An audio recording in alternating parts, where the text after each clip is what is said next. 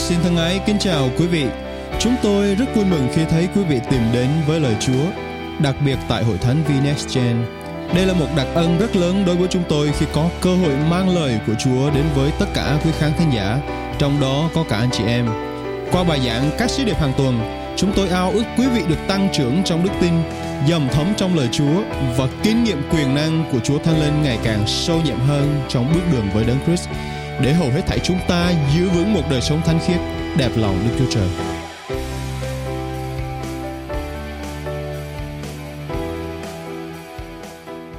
Tuần này chính là chúng ta sẽ đi theo tuần cuối cùng là series bài giảng thứ tư trong loạt bài những sự chọn lựa. Và cảm ơn Chúa, trong những tuần qua thì chúng ta đã nghe về những sự chọn lựa rất đặc biệt. Và tuần ngày hôm nay tôi muốn chia sẻ với hội thánh của Chúa một chủ đề có tên là chọn để sống hài lòng Chúa. Anh chị em hãy nói là hài lòng Chúa. Nhiều người trong chúng ta luôn muốn làm hài lòng người khác đúng không anh chị em? Chúng ta có xu hướng làm hài lòng người khác. Tôi lấy ví dụ, con cái muốn làm hài lòng ba mẹ hay là học sinh muốn làm hài lòng giáo viên, thầy cô. À, nhưng mà anh chị em biết không, không phải lúc nào chúng ta làm hài lòng người khác cũng là điều tốt. Và đặc biệt là chúng ta là cơ đốc nhân con cái của Chúa thì một điều chúng ta cần nhận biết rằng chúng ta cần làm hài lòng Chúa trong đời sống của chúng ta. Và thực chất mục đích của mỗi đời sống cơ đốc nhân là để chúng ta làm hài lòng Chúa kính thưa anh chị em. Anh chị em biết vì sao mà chúng ta cần phải làm hài lòng Chúa không? Khi mà một người sống một đời sống mà đang cố gắng để làm hài lòng Chúa đó là chúng ta đang tập trung vào Chúa. Chúng ta muốn làm hài lòng ai thì chúng ta tập trung vào người đó. Anh chị em muốn làm hài lòng người co-worker, người bạn đồng nghiệp của mình thì chúng ta tập trung vào người đó. Anh chị em đang muốn làm hài lòng người sếp của mình thì anh chị em tập trung vào người đó. Nhưng mà khi chúng ta muốn sống và làm hài lòng Chúa của chúng ta thì chúng ta sẽ tập trung vào Ngài. Và việc chúng ta tập trung vào Chúa là điều tốt, là một khởi điểm tốt để chúng ta vượt qua những năng đề trong cuộc sống của chúng ta các anh chị em. Và khi mà chúng ta làm hài lòng Chúa của chúng ta thì anh chị em sẽ kinh nghiệm được những sự phước hạnh rất là lớn trên đời sống của chúng ta. Ai trong chúng ta cũng muốn được sự phước hạnh. Thì việc làm hài lòng Chúa chính là một phần để giúp cho chúng ta kinh nghiệm được sự phước hạnh mà Chúa ngài tuôn đổ trên đời sống của chúng ta. Ví dụ như con cái mà muốn làm hài lòng ba mẹ để có được những cái phần quà hoặc là khi mà ba mẹ thấy rằng con cái của mình làm hài lòng mình à, biết lễ phép biết ngoan ngoãn biết vâng lời thì sẽ nhận được những phần quà từ cha mẹ của mình đúng không? Nếu mà anh chị em là con cái mà không làm hài lòng ba mẹ suốt ngày chọc tức ba mẹ không mà anh chị em nghĩ là có quà gì? Quà ăn đòn đúng không anh chị em? Chúa của chúng ta cũng vậy khi mà chúng ta làm hài lòng Ngài á thì Chúa sẽ ban phước cho chúng ta. Và lời Chúa nói rất nhiều về điều đó. Ngài có đủ mọi sự để ban phước cho chúng ta bao gồm như thế nào chị em? Gia đình chúng ta, công việc chúng ta, tài chính của chúng ta, các mối quan hệ chúng ta. Tất cả những cái niềm vui, sự bình an, những cảm xúc tích cực trong đời sống chúng ta Ngài có thể ban cho chúng ta. Khi mà chúng ta sống làm hài lòng Chúa là giống như cửa thiên đàng chúng ta đang mở ra. Chúng ta đang mở cửa thiên đàng ra và phước hạnh của Chúa tuôn đổ xuống trên đời sống của chúng ta, kính thưa chị em. Vì Cha thiên đàng Ngài muốn ban ơn cho chúng ta. Ngài không muốn chúng ta sống trong sự uh, thiếu thốn, trong sự cơ cực, trong sự hoạn nạn của đời này. Nhưng mà Đức Chúa Trời tấm lòng của Ngài là để ban phước cho chúng ta, kính thưa anh chị em. Bởi vậy lời Chúa mới nói là khi mà chúng ta được sự ban phước của Ngài, chúng ta được sống trong sự sung mãn, trong sự sống của Ngài. Anh chị em biết không, khi mà chúng ta làm hài lòng Chúa đó, là mặc dù anh chị em có nhu cầu để cầu nguyện với Chúa, nhưng mà trước khi chúng ta mở lời ra và cầu nguyện cho những nhu cầu của mình, Đức Chúa Trời đã thấy và đã ban ơn và đã sắm sẵn cho chúng ta rồi. Điều đặc biệt như vậy là chúng ta không cần phải chạy đến kêu cầu với Chúa về điều chúng ta cần. Nhưng mà vì Chúa là đấng nắm biết mọi nhu cầu của chúng ta sẽ ban ơn cho chúng ta tùy theo nhu cầu của chúng ta. Nhưng mà cốt để xảy ra được điều đó thì chúng ta phải sống một đời sống làm hài lòng Chúa của chúng ta. Thì làm sao mà chúng ta có thể nhận được phước hạnh nếu chúng ta không sống làm làm hài lòng Chúa? Khi mà chúng ta không có sự hài lòng Chúa, qua việc chúng ta, đời sống của chúng ta không thật sự đẹp lòng Chúa. Đôi lúc lại thực sự mà nói là buồn lòng Chúa, thì rất khó để chúng ta nhận sự phước hạnh trên đời sống của chúng ta. Có một vài điều tôi muốn chia sẻ với anh chị em buổi sáng ngày hôm nay, cũng là một vài chìa khóa rất căn bản, nhưng không phải lúc nào cũng dễ làm. Nhưng mà tôi thách thức anh chị em hãy làm những điều này để chúng ta có một lối sống làm hài lòng Chúa của chúng ta. Điều đầu tiên tôi muốn chia sẻ với chị em đó là hãy sống như con cái của sự sáng. Hội Thánh hãy nói là con cái sự sáng. Con cái sự sáng có nghĩa là như thế nào? Tôi hình dung ví dụ như cây nến ở đây. Ví dụ như trong phòng của chúng ta không có một chút ánh sáng nào. Và tôi tắt cái đèn trong trên cái nến này. Cảm ơn Chúa bữa nay hiện đại của chúng ta không cần phải dùng lửa để đốt lên, vặn cái lửa lên. Nhưng mà nếu mà khi mà chúng ta bật đèn lên thì sự sáng bắt đầu lan tràn ra lan tràn ra bên ngoài nếu mà người điều chỉnh âm thanh media của chúng ta ở sau kia tắt hết đèn trong phòng chúng ta sẽ không thấy đường để đi chúng ta sẽ không thậm chí không không thấy mặt anh chị em anh chị em cũng chẳng thấy mặt tôi những người xem online cũng chẳng thấy mà tôi và tôi cũng chẳng thấy ai cả. Cho nên chúng ta thấy thực sự sáng rất quan trọng cho chúng ta. Và nếu mà chúng ta không có sự sáng, chúng ta sẽ bước đi trong sự tối tăm, đúng không anh chị em? Và lời Chúa nói rằng Ngài chính là sự sáng. Và khi mà chúng ta bước đi trong sự sáng, chúng ta là con cái của Ngài và đời sống bước đi trong sự sáng là đời sống đẹp lòng Chúa, các anh chị em. Trước khi chúng ta tin Chúa, đôi lúc chúng ta có nhiều sự tối tăm. Anh chị em thân mến, đôi lúc chúng ta tin Chúa rồi, chúng ta vẫn còn nhiều sự tối tăm chưa cởi bỏ được nhưng mà Chúa Thánh Linh Ngài sẽ ban cho chúng ta năng lực để chúng ta càng ngày càng sống một đời sống đẹp lòng Chúa Giêsu để sự sáng của chúng ta như thế nào chị em? Kinh Thánh nói là được sáng lòe ra để cho người khác thấy được, để cho người khác kinh nghiệm được. Anh chị em hãy hình dung khi mà ở trong một hầm tối và đang cố gắng để bước ra nơi ánh sáng. Tâm lý của chúng ta là chúng ta muốn chạy ra thật là nhanh để ra khỏi nơi tối tăm nghiệt ngã bao trùm lấy chúng ta. Và sự sáng là điều cần thiết cho chúng ta kính thưa anh chị em. Có ai ở đây có thể sống trong một hầm tối trong vòng một ngày một đêm không? Just think about it. Suy nghĩ về cái điều đó một chút. Có ai có thể đóng cửa lại trong một căn phòng và không mở đèn, không có mở rèm cửa sổ và ở trong đó 24 tiếng đồng hồ? Anh chị em thấy một ngày 24 tiếng đồng hồ thôi là đã thấy quá khó khăn rồi. Nhưng mà đôi lúc đời sống thuộc linh của chúng ta nó ở trong sự tối tăm mà chúng ta không nhận biết. Và Đức Chúa Trời Ngài muốn chúng ta sống trong sự sáng là để chúng ta không sống trong sự tối tăm nữa. Tất cả chúng ta cũng vậy, chúng ta đều khao khát để được bước đi trong sự sáng. Và đó chính là Chúa cứu thế của chúng ta. Trong Ephesos đoạn 5 câu 8 câu 11 lời Chúa nói như thế này. Trước kia anh em là bóng tối nhưng bây giờ trong Chúa anh em là ánh sáng. Anh chị em hãy nói là tôi là ánh sáng. Hãy bước đi như các con của sự sáng. Vì trái của ánh sáng là mọi điều nhân từ, công chính và chân thật. Hãy xem xét điều gì đẹp lòng Chúa, đừng tham dự vào những công việc vô ích của sự tối tăm, tốt hơn nên của trách chúc Amen. Kinh Thánh nói rất là rõ những công việc của tối tăm chúng ta có thể của trách chúc Những công việc của tối tăm là những cái việc mà à, Galati miêu tả rất là rõ những công việc của xác thịt, những công việc của đời này chúng ta có thể của trách chúng vì đôi lúc nó sẽ đến với chúng ta cái thưa anh chị em. Chúng ta có quyền không những cho quyền để mà không làm điều đó nhưng mà chúng ta có quyền để của trách nó. Vì Kinh Thánh nói rằng khi mà chúng ta của trách ma quỷ thì nó sẽ lìa bỏ chúng ta. Khi mà chúng ta cầu nguyện khước từ nó thì nó sẽ lừa lìa bỏ chúng ta. Và những công việc của sự tối tăm nó sẽ đến với chúng ta như dồn dập trong cuộc đời này. Cho nên chúng ta cũng cần cần phải của trách nó để nó đi khỏi đời sống của chúng ta. Nhưng mà ngược lại, đời sống mà sản sinh ra những điều của sự sáng đó chính là sự nhân từ, sự công chính và sự chân thật. Điều gì nó mang đến cho chúng ta sự thật? Điều gì nó mang đến cho chúng ta sự nhân từ, sự công chính? Thì đó là điều mà Đức Chúa Trời đang cần trên đời sống của mỗi một anh chị em. Vì vậy, tôi khuyên anh chị em, chúng ta hãy học theo lời của Chúa để sống như con cái của sự sáng.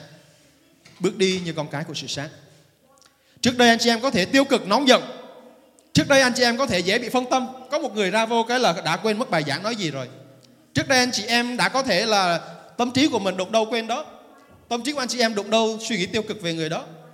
Nhưng mà bây giờ trong Chúa chúng ta là con cái của sự sáng, chúng ta mặc lấy tâm trí của sự tỉnh táo minh mẫn của sự tập trung kính thưa anh chị em. Lời của Chúa là lời mang đến sự sống cho chúng ta. Vì vậy, chúng ta hãy sống như con cái của sự sáng. Trước đây tâm trí của chúng ta có thể dễ nghĩ về điều ác, dễ ganh tị, dễ đố kỵ với người khác, nhưng bây giờ đừng làm điều đó nữa. Vì bây giờ chúng ta đã thuộc về sự sáng rồi. Anh chị em thân mến, lời Chúa nói rằng chúng ta không sống theo đời này, theo xác thịt đời này, nhưng mà chúng ta sống theo sự sáng của Thánh Linh của Chúa. Vì vậy xin cho sự sáng của Chúa Ngài hành động trong lòng, trong tâm trí chúng ta để chúng ta sống một lối sống đẹp lòng Chúa hoàn toàn. Thứ nhất, gian đoạn 1 câu 5 câu 6 lời Chúa nói như thế này. Đây là sứ điệp chúng tôi đã nghe nơi Ngài và công bố cho anh em. Đức Chúa Trời là ánh sáng trong Ngài không có bất cứ bóng tối nào. Nếu chúng ta nói mình được tương giao với Ngài mà vẫn bước đi trong bóng tối thì chúng ta là thì chúng ta nói dối và không làm theo chân lý. Lời Chúa nói rất rõ ràng khi mà chúng ta bước đi trong sự sáng đó là chúng ta đang bước đi trong chân lý, trong lẽ thật.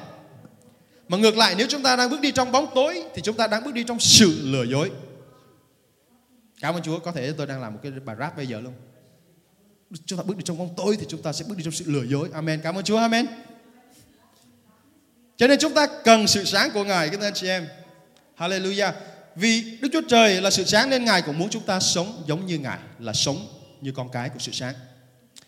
Anh chị em hãy hình dung đến hình ảnh của Chúa Giêsu để chúng ta tiếp tục noi gương Ngài. Chúng ta hãy thử hình dung đến Chúa Giêsu là một người đã đến thế gian này. Mặc dù Ngài đã làm biết bao nhiêu dấu kỳ phép lạ, Chúa đã làm rất nhiều điều tốt lành cho con người của chúng ta. Nhưng mà người ta vẫn từ chối Ngài. Người ta vẫn ghen ghét, đố kỵ và phản nộp Ngài.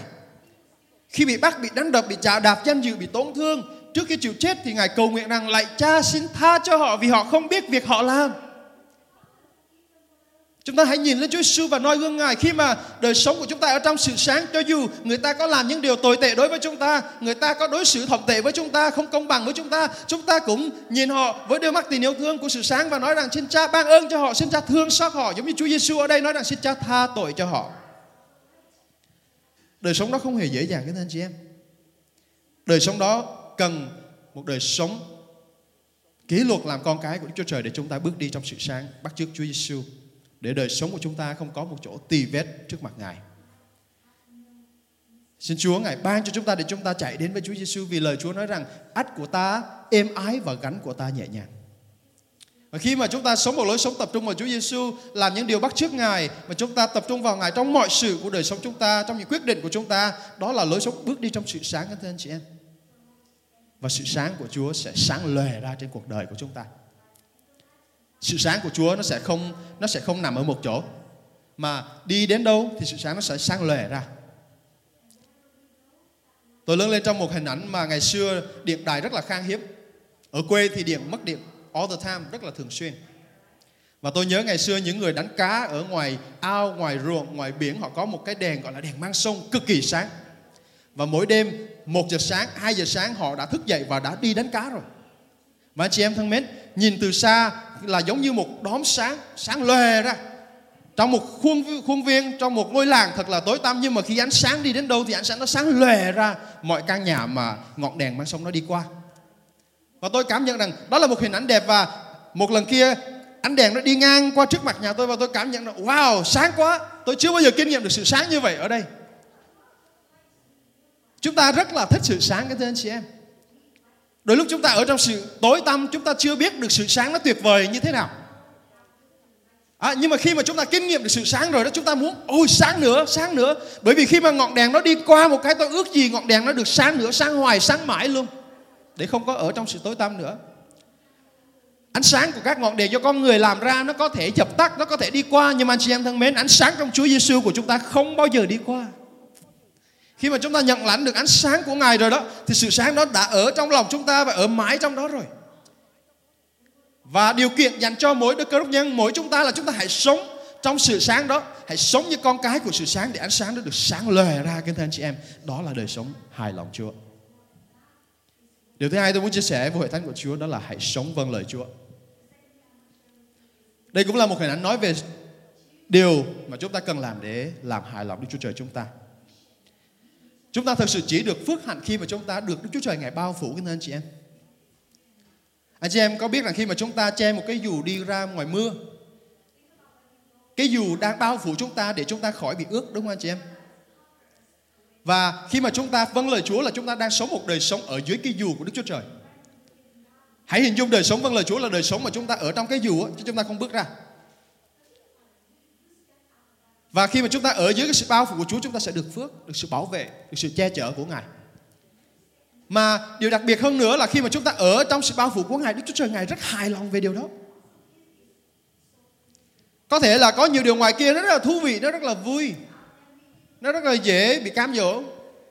Nhưng mà chúng ta ở yên trong sự bao phủ của Đức Chúa Trời, chúng ta ở dưới sự che phủ của Ngài thì đó là điều làm hài lòng Chúa các anh chị em. Và điều đó để chúng ta làm được đó chính là sự vâng lời sống một đời sống vâng lời Chúa. Khi mà chúng ta một người mới tiếp nhận Chúa, chúng ta đã được trở nên con cái của Đức Chúa Trời qua huyết báo Chúa Giêsu. Thì cảm ơn Chúa chúng ta đã bước vào sự che phủ toàn năng của Đức Chúa Trời. Và trong sự che phủ đó chúng ta luôn luôn cầu xin để ý của Chúa được nên trên cuộc đời chúng ta kính thưa anh chị em. Khi chúng ta đã sống dưới sự bao phủ của Ngài rồi đó thì chúng ta không còn cầu nguyện theo ý riêng mình nữa. Chúng ta tập sống một lối sống cầu nguyện theo ý của Ngài như Chúa Giêsu nói rằng ý cha được nên khi Ngài dạy các sứ đồ sự cầu nguyện. Ý của Chúa mới thực sự là ý tốt trên cuộc đời của chúng ta các anh chị em. Ý của Chúa là ý mà giúp cho chúng ta được no đủ, được vui thỏa về mọi mặt.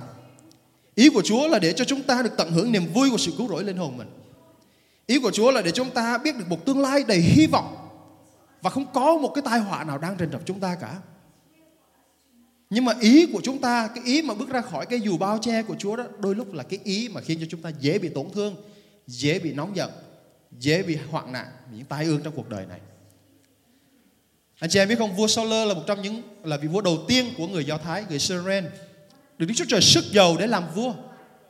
Và ông là một vị vua đã giúp dân Israel rất nhiều từ những ngày đầu. Nhưng mà một điều thật đáng tiếc, sau một khoảng thời gian thì lòng của ông bắt đầu sinh sự kiêu ngạo, không còn vâng lời Đức Chúa Trời. Khi mà Chúa đặt ông ở lên vị trí quá cao, anh chị em thân mến, đôi lúc chúng ta ở trong vị trí cao, chúng ta rất dễ đổ gãy. Và vua sao lơn nghĩ rằng ông có quyền trên tất cả mọi sự và ông đã không vâng lời của Chúa, ông đã không nghe lời khuyên của nhà tiên tri của Đức Chúa Trời chính là tiên tri của Samuel, cũng là nhà tiên tri trên khắp toàn cõi Israel thời bấy giờ. Ông đã tự ý làm theo điều mà ông quyết định chứ không theo lời của Đức Chúa Trời. Và Kinh Thánh chép trong thứ nhất Samuel đoạn 15 câu 10 câu 11 như thế này. Bây giờ có lời Đức Giê-hô-va phán với Samuel. Ta lấy làm tiếc đã lập Saul làm vua vì người đã quay khỏi ta không làm theo lời ta.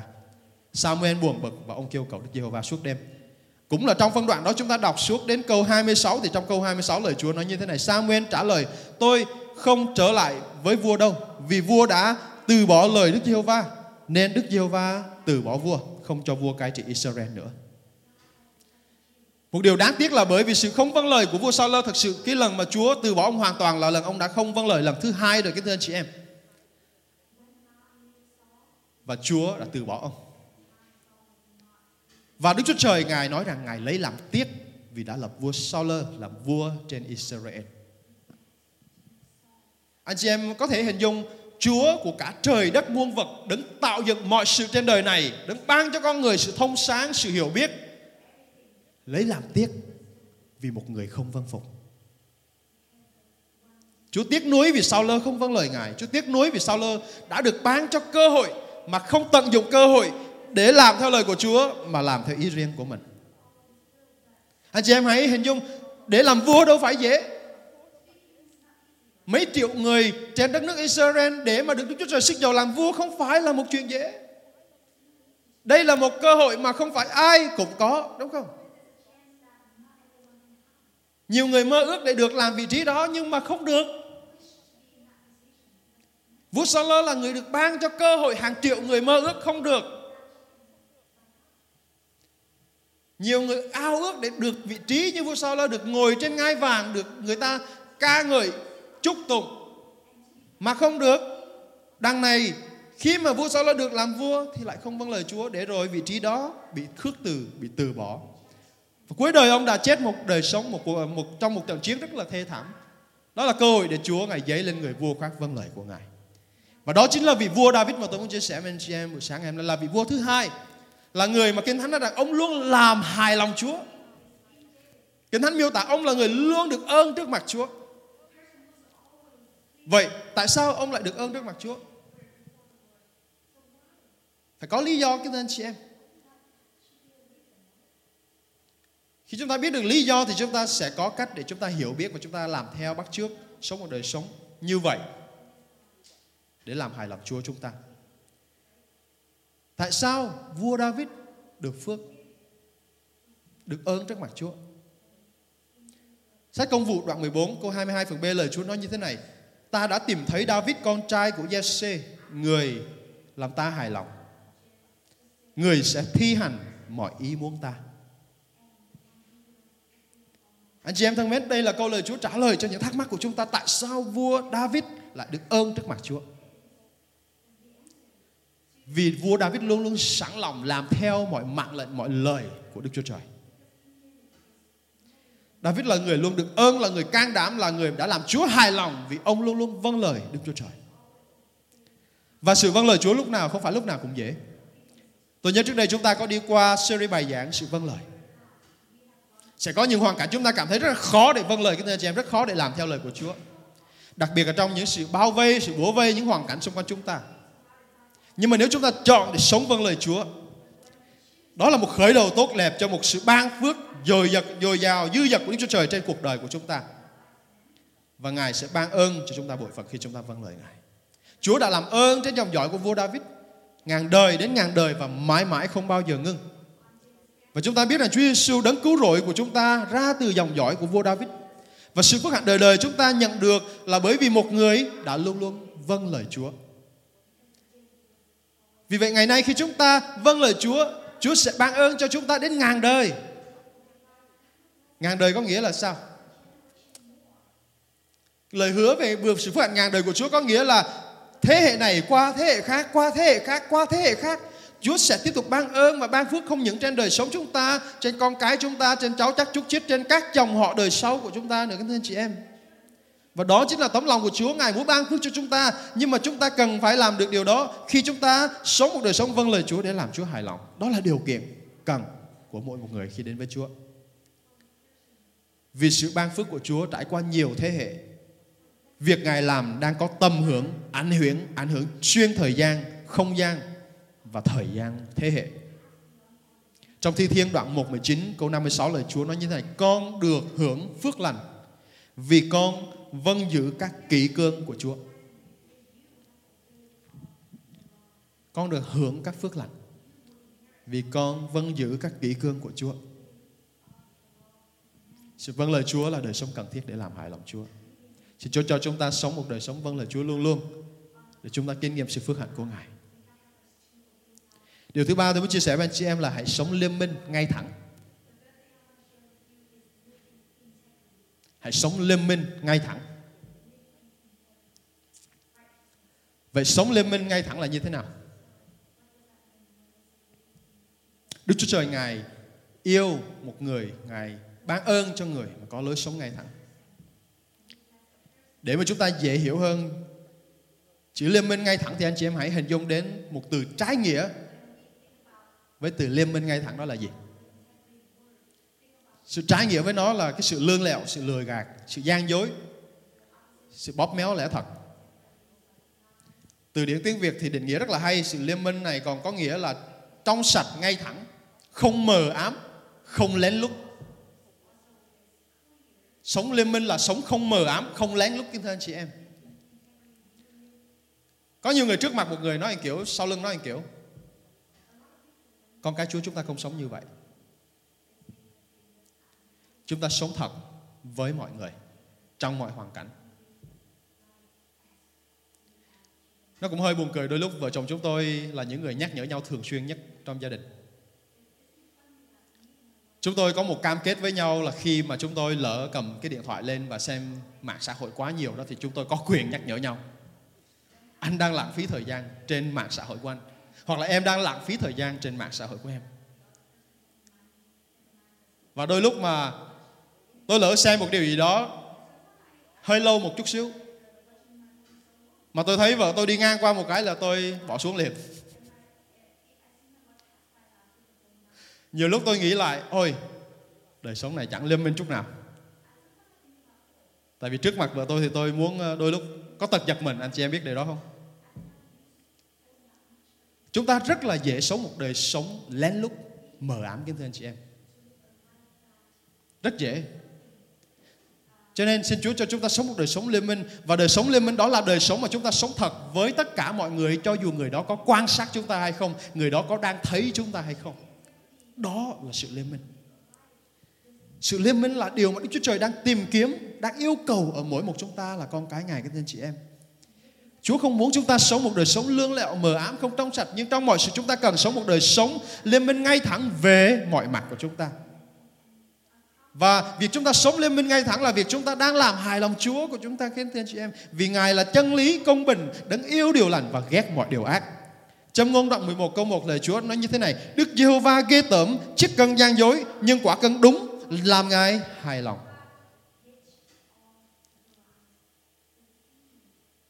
Ngày xưa mà tôi nhớ khi chúng ta đi chợ mua đồ, à, đặc biệt là ở đời sống ở Việt Nam chúng ta đi mua thịt, mua cá hay mua những điều mà họ phải dùng cân để họ cân đó. Anh chị em biết không có nhiều người họ à, giả vờ làm cái cân nó hơi không có không có ngang bằng để nhiều khi có 0,9 kg thôi mà người ta nói là 1 kg. Và cái sự không ngay thẳng như vậy đó là đời sống để tìm cái lợi cho bản thân của mình nhưng mà đó là một đời sống ghê tởm trước mặt Chúa. Vì vậy lời Chúa nói là Ngài ghét cái cân gian dối. Xã hội của chúng ta ngày nay cũng vậy anh chị em đi đổ xăng bây giờ chúng ta thấy giá từ xa, check xa, à, xăng dầu chỗ này chỗ kia. Và khi mà chúng ta đến gần thì chúng ta mới thấy có một cái số nhỏ ở bên là giá xăng và 9 phần 10. Có nghĩa là 0,9 anh chị em. Nó không phải là một giá 0,9 gallon chứ không phải là một gallon nhưng mà khi chúng ta nhìn từ xa chúng ta cảm giác như nó là giá của một gallon. Trong giáo dục marketing quảng cáo cũng vậy. Người ta làm rất đủ nhiều chiêu trò tinh vi để mà à, đập vào mắt người dùng và lừa dối người dùng là đây là thông tin thật. Nhưng mà khi chúng ta mua hàng sử dụng hàng rồi mới biết đây là thông tin không đúng. Anh chị em thân mến chúng ta có sống trong một xã hội tiên tiến hiện đại đến cỡ nào đi nữa thì cái sự gian dối sự không ngay thật sự không đúng với thực tế của nó nó vẫn lan tràn rất nhiều trên xã hội ngoài kia và Đức Chúa Trời Ngài không muốn chúng ta sống và bị va nhập vào một xã hội như vậy nhưng mà chúng ta phải sống đúng theo lời của Chúa vì đó là điều làm hài lòng Ngài. Có bao giờ anh chị em mua hàng ở trên mạng bao giờ chưa? Có bao giờ anh chị em order những cái món hàng hàng online mà nhìn hình thì nó đẹp quá, lộng lẫy quá. Khi mà mua về inbox một cái là thất vọng tràn trề. Và điều đó không ngạc nhiên gì khi chúng ta đang sống trong một xã hội mà thiếu sự liên minh ngay thẳng. Và vì trong một xã hội không có sự liên minh ngay thẳng như vậy chúng ta cần luôn luôn biết được rằng mình là con cái của Chúa, mình cần phải sống khác biệt.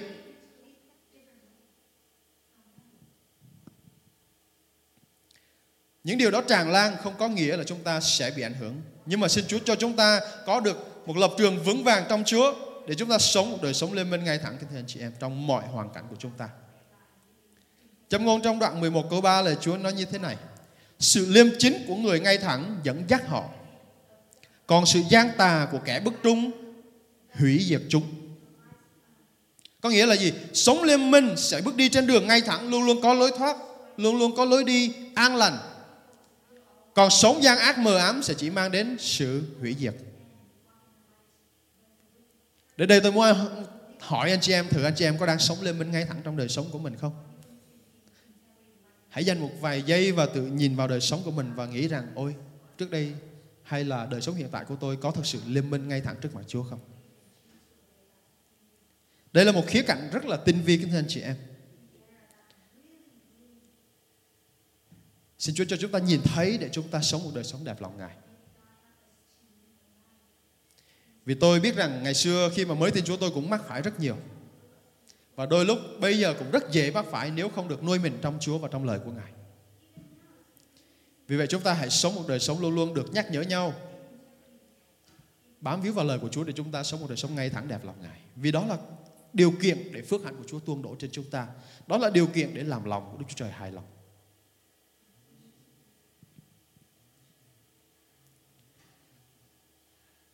Khi mà một người sống một đời sống liên minh là chúng ta sống không giả mạo kính thưa anh chị em. Chúng ta sống liên minh là chúng ta không giả vờ làm một việc nào đó giống như là diễn trước mặt người khác. Ban nãy tôi có nói là với một người nói một kiểu, với người khác nói một kiểu, hoặc trước mặt nói một kiểu, sau lưng nói một kiểu. Và đây là một điều khá là khó khăn đối với văn hóa của chúng ta.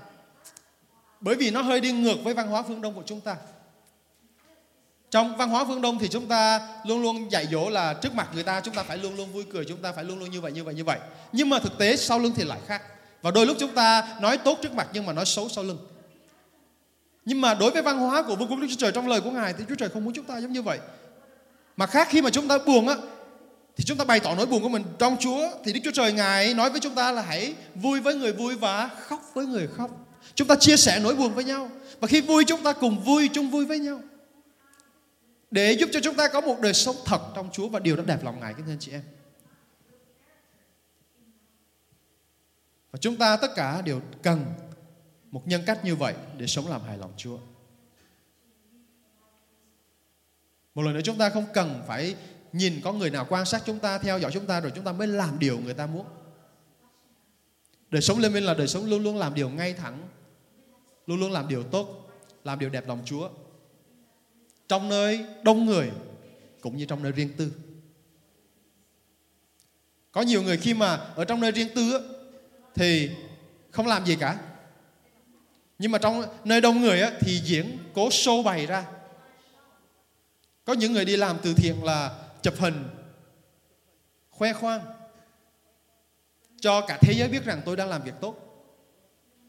Nhưng mà sau lưng thì lại đi nói xấu người khác, chửi bới người khác, ganh đua ganh tị, khó chịu với người khác. Và anh chị em thân mến, chúng ta rất dễ sống một đời sống hai mặt. Nhưng đó là điều ngược với lời của Chúa. Xin Chúa Ngài giúp cho chúng ta để cho chúng ta sống ngay thẳng, luôn luôn sống một thái độ liên minh công chính trước mặt của Chúa. Cho dù ở nơi riêng tư hay ở nơi đông người, cho dù chúng ta ở trong sự hiện của Chúa hay chúng ta ở trước sự hiện diện với người khác. Và điều này rất là quan trọng kính thưa anh chị em. Điều gì thật nó sẽ còn mãi, còn điều gì giả dối chắc chắn sẽ lộ ra. Điều gì thật sẽ còn mãi. Điều gì giả dối chắc chắn sẽ lộ ra. Vì vậy chúng ta đừng sống để làm hài lòng những người xung quanh chúng ta. Trong các mối quan hệ bạn bè của chúng ta, những mối quan hệ trong xã hội của chúng ta, chúng ta rất dễ để làm hài lòng người khác. Và đôi lúc chúng ta quên Chúa muốn chúng ta làm gì trong hoàn cảnh đó. Người ta vui đùa chúng ta cũng vui đùa ví dụ vậy. Người ta ăn nhậu chúng ta cũng ăn nhậu. Hoặc là người ta chửi bới chúng ta cũng chửi bới. Người ta suy nghĩ tiêu cực chúng ta cũng suy nghĩ tiêu cực. Người ta hùa theo nói xấu người khác thì chúng ta cũng hùa theo để nói xấu người khác. Và đời sống như vậy là đời sống không lên minh ngay thẳng cũng là một đời sống không xứng hợp với Chúa Giêsu kính thưa anh chị em. Huyết của Chúa Giêsu đổ ra cho chúng ta để mua chuộc đời sống chúng ta, cứu rỗi linh hồn chúng ta. Và huyết của Chúa không rẻ mạt như vậy kính thưa anh chị em. Ngài không đổ huyết ra để cho để rồi chúng ta sống một đời sống như bao người đời. No. Huyết Chúa đổ ra để rồi chúng ta sống một đời sống khác biệt vì tội lỗi chúng ta đã được xóa bôi, những vi phạm của chúng ta đã được tha, bởi làn roi của Đức Chúa Trời chịu, Đức Chúa Sư chịu chúng ta được chữa lành. Và vì vậy huyết của Chúa rất giá trị trong đời sống của chúng ta. Vì vậy hãy sống một đời sống làm hài lòng Chúa. Hãy sống một đời sống để xứng hợp với sự cứu rỗi mà chúng ta nhận được từ nơi Ngài. Hãy sống một đời sống để huyết của Chúa mà chúng ta nhận được là một huyết không phải phí phạm. Các thưa anh chị em. Vì vậy Kinh Thánh có chép rằng hãy kính sợ và run rẩy mà thờ phượng Chúa. Hãy làm hài lòng Ngài. Sự kính sợ Chúa là điều rất quan trọng. Hãy đến với Chúa với một thái độ tôn trọng Ngài, thờ phượng Ngài, đặt Chúa làm cao hơn hết mọi điều trong cuộc đời chúng ta thì anh chị em, tôi chắc chắn rằng sự phước hạnh sẽ theo đuổi anh chị em. Chúng ta cầu nguyện xin Chúa ban phước nhưng mà thật sự mà nói khi mà chúng ta sống làm hài lòng Ngài đó, anh chị em có đi đâu phước hạnh cũng sẽ theo đuổi. Anh chị em có làm gì thì phước hạnh của Chúa vẫn tuôn tràn. Đảm bảo một ngàn phần trăm. Anh chị em hãy thử sống làm hài lòng Chúa đi rồi sẽ kinh nghiệm sự phước hạnh của Ngài. Còn đỡ hơn là sống một đời sống không vâng lời, không làm hài lòng Chúa rồi cuối cùng cầu nguyện với Chúa ban cho con điều này ban con cuối cùng không được nha Rồi cuối cùng chúng ta rất là dễ bị tiêu cực và đức tin bị lung lay và nói rằng Chúa không yêu chúng ta, Chúa không thương chúng ta. Nhưng mà bản chất là bởi vì đời sống chúng ta chưa có làm hài lòng Chúa cái anh chị em thì làm sao Chúa ban phước cho chúng ta được? Chúa muốn ban phước cho chúng ta lắm nhưng mà Chúa cần cái cớ, cần cái lý do chính đáng để Ngài ban phước cho chúng ta. Tôi thấy có nhiều người mà khi mà chúng ta cầu nguyện để xin một điều gì đó mà cảm thấy lâu quá không được đó thì bắt đầu hỏi Chúa là tại sao Chúa để hoàn cảnh này xảy ra với con một cách rất là giận dữ, rất là cọc cằn. Hoặc là những nan đề khó khăn xảy ra thì họ lại làm bầm với Chúa như vậy. Và nếu mà chúng ta ở trong cái hoàn cảnh như vậy thì anh chị em cho mến chúng ta không khác gì dân Israel đi lòng vòng trong hoang mạc 40 năm cả. Họ cứ luẩn quẩn, cứ luẩn quẩn. Người mà sống một đời sống mà không làm hài lòng Chúa thì những tác hại của nó là chúng ta sẽ không kinh nghiệm được quyền năng biến đổi của Chúa trên đời sống chúng ta. Một người mà sống một đời sống không làm hài lòng Chúa là chúng ta cứ mãi mãi gặp nan đề mà không vượt qua. Cứ luẩn quẩn mãi ở trong cái vấn đề của chúng ta và vẫn vơ hoài trong vấn đề của chúng ta và không bao giờ vượt qua được. Chúng ta cứ ở trong sự khổ sở hao mòn, đời sống mất phương hướng, chán nản, không có mục đích và không nhận biết được chương trình tốt đẹp mà Đức Chúa Trời dành cho đời sống của chúng ta. Đó là hậu quả của việc chúng ta sống mà không làm hài lòng Chúa các anh chị em. Vì vậy việc mà đời sống chúng ta làm hài lòng Chúa quan trọng lắm. Tôi đảm bảo luôn anh chị em sống làm hài lòng Chúa không cần phải cầu nguyện Chúa ban phước đâu. Thi Thiên tác giả Thi Thiên nói rằng phước hạnh của Chúa sẽ theo đuổi trọn đời. Phước hạnh của Chúa sẽ theo đuổi phước hạnh đó là gì? Phước hạnh trên thân thể, trên tâm trí, trên các mối quan hệ, trên tài chính, trên việc học tập, trên việc làm, trên mối quan hệ gia đình, trên đức tin của chúng ta với Chúa, nhiều thứ khác nữa sẽ theo đuổi chúng ta. Sẽ theo đuổi chúng ta. Cho nên đời sống làm hài lòng Chúa giống như là một cái bước đệm trước đó, một cái bước nền tảng rất quan trọng. Để anh chị em, chúng ta phân định được rằng sau này nếu chúng ta đang gặp một điều gì đó mà cảm thấy cầu nguyện Chúa không trả lời, thì đôi lúc cũng là thời điểm của Chúa. Nhưng mà cũng một lý do là đôi lúc đời sống của chúng ta chưa sống đẹp lòng Chúa, kính thưa anh chị em. Và khi chúng ta xem xét lại mình, Chúa ơi, còn điều gì con đang sai trật? Còn điều gì con đang sống chưa lên bên ngay thẳng? Chúng ta ăn năn với Chúa, xin Chúa tha thứ cho chúng ta, rồi chúng ta cầu xin Chúa giúp đỡ chúng ta và tôi tin rằng Chúa sẽ giúp đỡ cho mỗi một chúng ta để chúng ta vượt qua. Để chúng ta sống một đời sống hài lòng Chúa. Và sau đó, những người xung quanh anh chị em sẽ chờ để nghe lời chứng về sự phước hạnh của Chúa trên đời sống anh chị em mà thôi. Hãy xin Chúa ngày ban cho chúng ta để chúng ta kinh nghiệm được sự phước hạnh dư dật của Ngài trên đời sống chúng ta. Nguyện xin Chúa ban ơn ở cùng để việc sống làm hài lòng Chúa không phải là một sự khó khăn không phải là một sự cản trở. Không phải là một điều gì đó nó quá khó, quá lớn mà chúng ta không làm được. Không phải như vậy đâu. Đời sống làm hài lòng Chúa là đời sống đẹp lòng Ngài. Và đó là đời sống mà chúng ta có thể làm được, hoàn toàn có thể đạt được, mục tiêu có thể đạt được. Để chúng ta sống làm hài lòng Chúa, không bị nghe những lời từ ma quỷ, những lời lừa dối. Để rồi chúng ta cứ tiếp tục thỏa hiệp với đời này nhưng mà xin cho chúng ta cái dựa vào lời của Chúa, tìm kiếm lời của Ngài nhiều hơn nữa để chúng ta biết lời Chúa dạy chúng ta điều gì trong mỗi hoàn cảnh trong cuộc sống chúng ta để chúng ta sống và làm theo thì tôi tin là sự phước hạnh của Chúa sẽ theo đuổi chúng ta. Cảm tạ Chúa vì lời Ngài. Anh chị em có thấy được phước sau khi nghe sứ điệp vừa rồi? Hãy tự do chia sẻ để nhiều người khác cũng có cơ hội lắng nghe lời Chúa nữa. Nguyện xin Chúa ban phước và ở cùng anh chị em. Hẹn gặp lại trong sứ điệp tiếp theo.